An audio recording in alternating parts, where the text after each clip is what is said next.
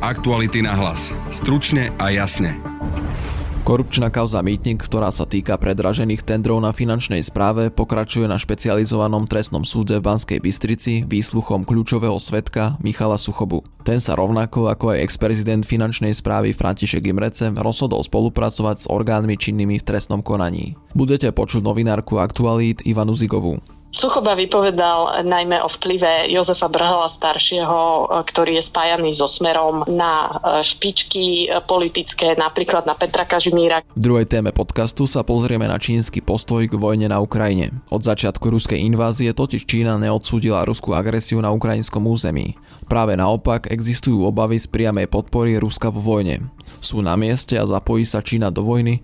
Na to odpovie expert na Čínu Matej Šimalčík. Pokiaľ by došlo k poskytnutiu pomoci, priamo poskytnutí nejakých zbraní alebo teda nejakých e, ofenzívnych spôsobilostí, tak e, samozrejme to by bola aj z toho strany Číny veľká eskalácia. Počúvate podcast Aktuality na hlas. Moje meno je Adam Oleš a na podcaste spolupracovala Denisa Žilová. Prejsť prstom po mape? To je nuda. Spoznať svet na štyroch kolesách? To je Ford Kuga. Štýlový a okamžite dostupný Ford Kuga je pripravený vyraziť kamkoľvek sa rozhodnete. Navyše teraz aj s fantastickou zľavou až do 10 tisíc eur. K tomu zadarmo predlžená záruka na 5 rokov alebo 120 tisíc kilometrov. Nie je na čo čakať, stačí sa len rozhodnúť. Viac info na Ford.sk Aktuality na hlas. Stručne a jasne. O tom, ako pokračuje kauza Meeting, povie viac v podcaste novinárka Aktualit Ivana Zigová. Ahoj. Ahoj. Suchobová firma Alexis podľa obžaloby profitovala zo zmanipulovaných tendrov na informačné systémy pre finančnú správu a rovnako tak sa aj Suchoba priznal, že uplácal štátnych úradníkov. O čom vypovedal tieto dni Michal Suchoba na súde? Michal Suchoba začal vypovedať na súde ešte v Lani v novembri a vypovedal do, dokopy 4 pojednávacie dni. Z toho 3 dní odpovedal len na otázky obhajcov obžalovaných v kauze Mýtnik, e, ktorých teda chodí na pojednávania pomerne veľa, len s Brhelovcami chodí asi 7, niekedy je to 5, niekedy 6. Takže naozaj tých otázok bolo veľa a napríklad len včera odpovedal dohromady na 130 otázok e, obhajcov obžalovaných obžalovaných e, v kauze Mytník.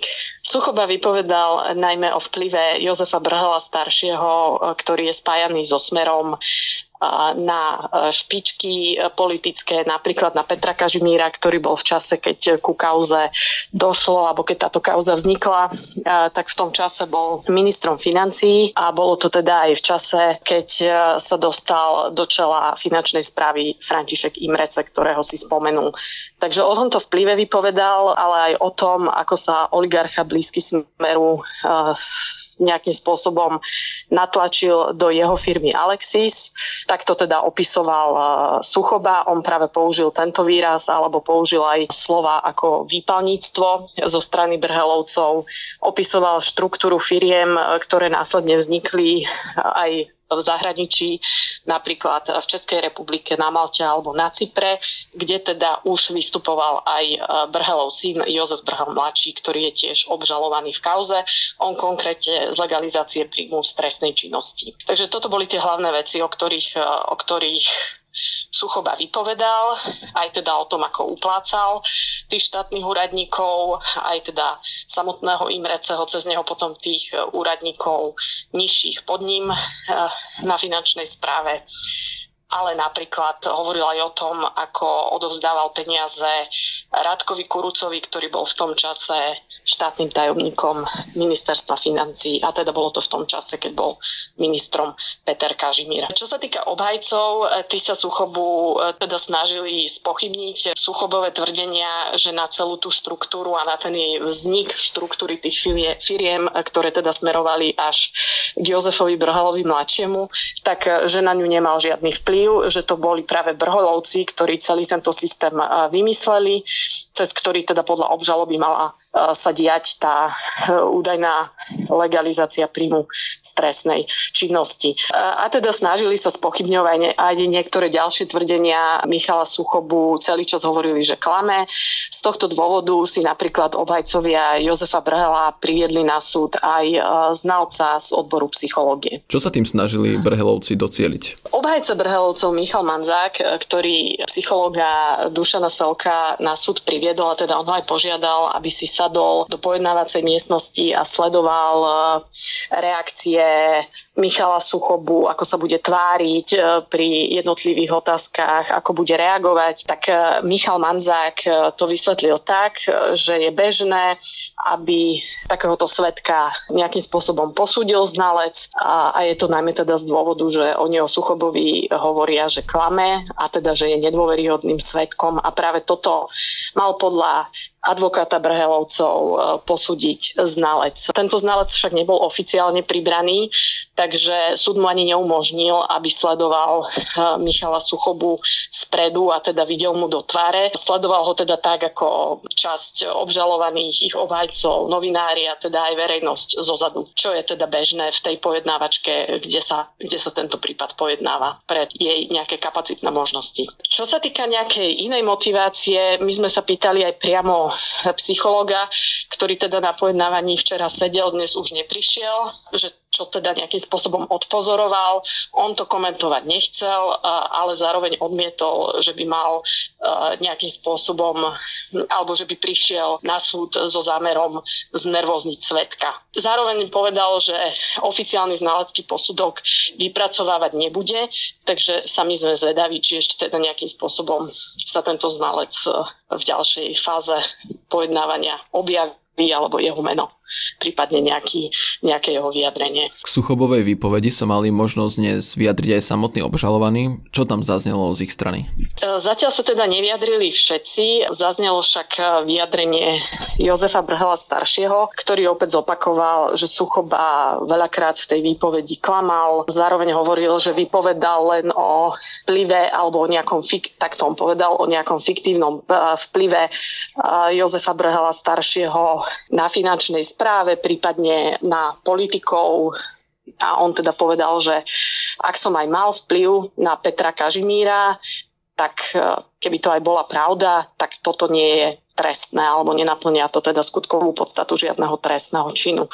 Odmieta, že by nejakým spôsobom zasahoval do toho, či tie e, konkrétne zákazky budú v utajenom režime alebo to nejakým spôsobom sa snažil vybaviť u teda tých vplyvných politikov a vplyvných štátnych úradníkov na finančnej správe toto celé teda, teda popiera. K výpovedi Suchobu sa vyjadril aj Milan Grega, ktorý bol jedným e, z úradníkov na finančnej správe v tej dobe a je tiež obžalovaným v kauze Mytník. On hovoril o tom, e, Suchoba o ňom teda hovoril, že mal byť e, platený brhelovcami alebo že mal byť človekom brhelovcov. Neskôr to teda Suchoba upravil, že keď hovoril platený, že nemyslel tým priamo nejaké úplatky alebo teda peniaze pre ňoho, ale že to v takej itečkarskej hantírke, ako to povedal Suchoba, znamená, že Brhelovci mali na ňoho vplyv, ovládali ho, poslúchal ich. V podstate sa ospravedlnil Milanovi Gregovi za to, že použil takýto výraz a upresnil ho pred súdom. No a Milan Grega a jeho obhajoba na to reagovali, že, že teda to je zásadná zmena vo výpovedi a zároveň hovorili o tom, že že Milan Grega nebol človekom brhelovcov a teda popierajú, že by akúkoľvek nelegálnu činnosť páchal, keď bol, keď bol v štátnej správe, respektíve keď bol úradníkom finančnej správy. Ako bude ďalej pokračovať súd? Súd by mal pokračovať hneď zajtra od rána. Ešte teda mali by tam zaznieť nejaké vyjadrenia zo strany, zo strany obžalovaných k výpovedí Suchobu, niektorí sa teda ešte k slovu nedostali. Potom by mala nasledovať výpoveď ďalšej svetkine Jany Roučaninovej, ktorá bola spoločníčkou a konateľkou vo firme Alexis, ktorá mala profitovať z tých eh, podozrivých tendrov, o ktorých je celá kauza. To bola novinárka Aktuality Ivana Zigova. Ďakujem za rozhovor. Ďakujem aj ja a pekný deň ešte. Aktuality na hlas. Stručne a jasne. S odborníkom na Čínu Matejom Šimalčikom sa pozrieme na rusko-ukrajinskú vojnu očami Číny. Dobrý deň. Dobrý deň, prajem. Minulý týždeň bol e, čínsky e, diplomat Wang Yi v Európe, stretol sa s viacerými predstaviteľmi aj s americkým ministrom zahraničia Antonym Blinkenom a tento týždeň navštívil Moskvu. No a cez víkend povedal, že Čína predstaví koncom tohto týždňa mierový plán na riešenie konfliktu na Ukrajine. O čo ide? Aký plán má na mysli? Čo sa týka nejakých detailov, tak budeme si samozrejme musieť počkať na to, e, čo predstavia. Či Čína za celý ten rok od vypuknutia vojny sa k tomu stavia takým spôsobom, že keby balansovala nejako svoje záujmy, čiže v rámci tých bilaterálnych vzťahov s Ruskom alebo nejaké celkové globálne geopolitické záujmy, ktoré má. Nevideli sme za celý ten rok nejaké zásadné odsudenie Ruska. Naopak opakovane sa objavujú informácie a, a špekulácie o tom, že či náhodou z Číny do Ruska neprúdi nejaká E, forma pomoci, či už e, finančnej, materiálnej, prípadne priamo, priamo vojenskej. Samozrejme tie informácie sú vzhľadom na ich e, povahu také, také veľmi kuse. Hej. Čiže úplne by som neočakával nejaké akože veľmi úžasné riešenie, že by, ktoré by mohla Čína predstaviť, aj vzhľadom na to, že doteraz sme videli napríklad v tej retorickej rovine skôr také vyjadrenia, ktoré to Rusko podporovali. Čína teda síce v rámci svojej zahraničnej politiky politiky dlhodobo razí nejakú doktrínu nezasahovania do vnútorných záležitostí iných štátov a ochrany, ochrany vlastnej suverenity. Ale napriek tomu, že pri, teda, pri, pri ruskej agresii voči Ukrajine toto vždycky spomenie, jedným dýchom zvykne aj dodávať to, že, že Rus, Rus, nejaké ruské požiadavky a obavy boli legitimné, čo teda smeruje k tomu, že, že Čína teda to Rusko skôr, skôr podporuje. Uvidíme, hej, že ako, ako sa to bude teraz v tom druhom roku, v tom druhom roku vyvíjať. Opakovane sa objavovali také názory, že Čína by mohla hrať nejakú, nejakú rolu toho mediátora v tom, v tom konflikte. To predstavenie toho, toho nejakého mierového plánu môže byť hej, súčasťou tej nejakej novej snahy už aj začať teda aj skutočne vystupovať ako ten mediátor. A, ale ako ja tomu osobne nedávam nejakú veľkú, veľkú šancu, i keď je pravda, že ak niektorá z veľmocí má dnes voči s Ruskom taký vzťah, ktorý by ho mohol nejakým spôsobom e, ovplyvniť, nejak, či už upustiť od toho vojenského ťaženia, alebo aspoň ho čiastočne deeskalovať, tak je to samozrejme práve Čína, ktorá za posledných 20 rokov si vybudovala pomerne rozsiahle väzby s e, Ruskom a ten ich vzťah sa za to obdobie aj tak ako výrazne zmenil. Keby sme sa pozreli nejakých 20-30 e, rokov dozadu, tak ten vzťah vtedy vyzeral ešte tak, že malo v ňom navrh skôr, skôr Rusko, ale ale dnes už je to práve naopak, hej, že vzhľadom na to aj ako rýchlo sa rozvíjala čínska ekonomika a naopak tá ruská stagnovala, tak ten ich vzťah sa prevrátil a dnes je práve, práve má Čína v tom vzťahu navrh a aj vzhľadom na to, že Rusko muselo veľkú časť tých výpadkov v dodávkach energetických surovín, ktoré prestala odberať Európa, vykryť nejakými inými trhmi a, a Čína tam zohráva práve významnú rolu, tak to je tiež nejaká ďalšia páka, ktorú dnes e, Čína voči tomu Rusku má. Otázne, že či, či a ako to bude využívať, lebo uh, tie čínske geopolitické záujmy samozrejme sa úplne nezhodujú s tými ruskými, ale zase zároveň e, platí aj to, že chaos, ktorý Rusko vytvorilo, vytvorilo v istej rovine, môže aj Číne, Číne vyhovovať, lebo teda jednak vďaka, vďaka tomu dokáže si Čína to Rusko ešte bližšie k sebe pripútať, vytvoriť teda nejaký silnejší mocenský blok na svojej strane a zároveň to čiastočne aj odputávalo pozornosť nejaký čas od samotnej Číny v očiach Európy a Spojených štátov. Ak by sa, ak by sa Čína pokúšala stať prostredníkom v tomto konflikte medzi Ruskom a Ukrajinou, ako by možno reagovala Ukrajina? No, Ukrajina samotná zatiaľ nejak veľmi samotnú Čínu nekritizovala za to, že to Rusko nejak e, veľmi výrazne neodsudzuje.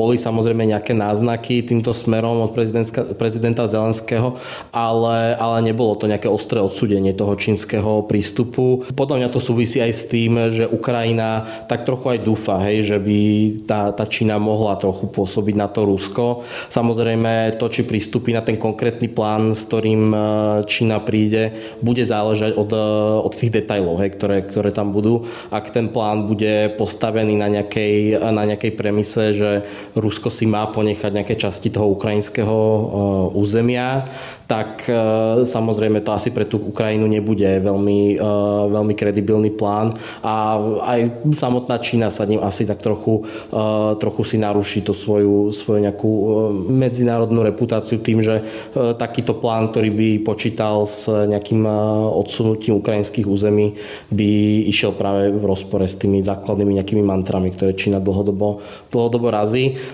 Na druhú stranu plán, ktorý by s týmto nepočítal, s nejakým svojom území by naopak asi nebol teda prístupný pre Rusko. Hej. Čiže, čiže Čína sa tu akože vybrala na takú veľmi náročnú cestu, by som povedal, hej, že nájsť nejaký balans medzi týmito dvoma štátmi, ktorý bude nájsť asi veľmi, veľmi ťažké, aj vzhľadom na to, že medzinárodné práva ako také je plne na tej ukrajinskej strane. Spojené štáty už vyjadrili obavu pred zapojením sa Číny do vojny, dokonca aj varovali pred dodávkami zbraní. Je teda ich obava na mieste? Je nejaká šanca, že sa Čína zapojiť do tohto konfliktu dodávkami zbraní alebo munícií Rusku? Ťažko sa to hodnotí, lebo zatiaľ tie informácie, ktoré boli poskytnuté, hovoria o tom, že Čína to zvažuje. Nevideli sme nejaké konkrétne informácie o tom, že niečo konkrétne by už sa stalo. Hej. Môžeme to asi vnímať aj v nejakej rovine americkej snahy o odstrašovanie Číny, že pokiaľ aj nejaké takéto uh, rokovania Čína s Ruskom vedie, tak uh, sa jej snažia ukázať, že o tom vedia a že sú pripravení na to reagovať ak by aj došlo k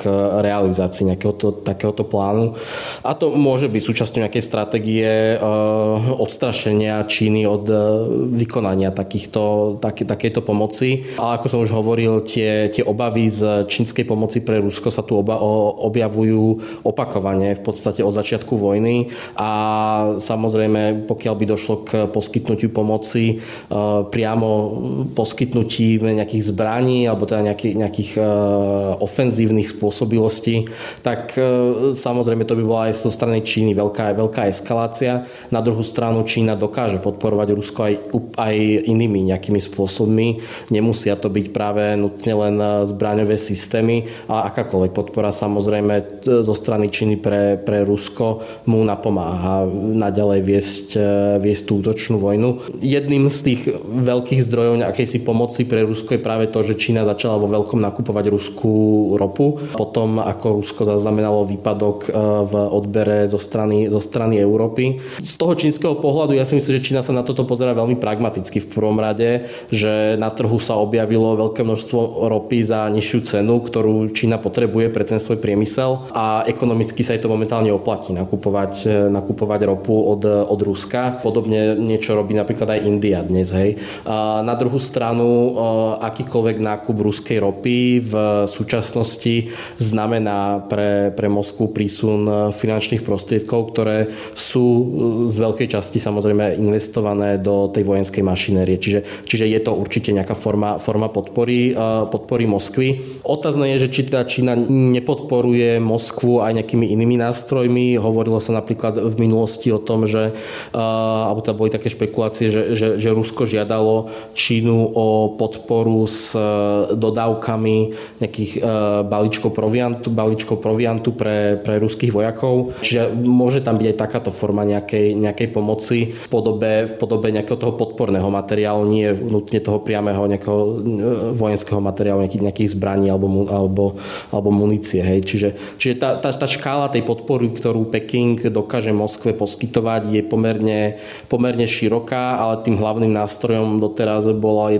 boli tie nákupy ropy, plus teda samozrejme intenzívna retorická podpora, nejaká diskurzívna podpora, či už e, tým spôsobom, že čínske médiá dnes aktívne preberajú ruské dezinformácie a ruskú propagandu a, a šíria ju ďalej do sveta, alebo teda potom tým, ako sa Čína správa v medzinárodných organizáciách, kde zákonite nepodporuje akékoľvek rezolúcie napríklad Bezpečnostnej rady alebo, alebo valného zhromaždenia OSN, ktoré odsudzujú Rusko. Úplne tie rezolúcie doteraz Čína nevetovala, skôr akože nepodporovala, iba sa zdržiavala, i keď teda bolo pár prípadov, kedy tam bolo aj to veto, ale, ale primárne ide o zdržiavanie sa hlasovania a to súvisí práve s tým, že keďže Čína dlhodobo razí tie teórie postavené, alebo teda, teda tie základné normy svojej zahraničnej e, politiky postavené na tých princípoch ochrany suverenity, teritoriálnej integrity, čo následne Čína využíva vo svojej zahraničnej politike ako, ako nejakú,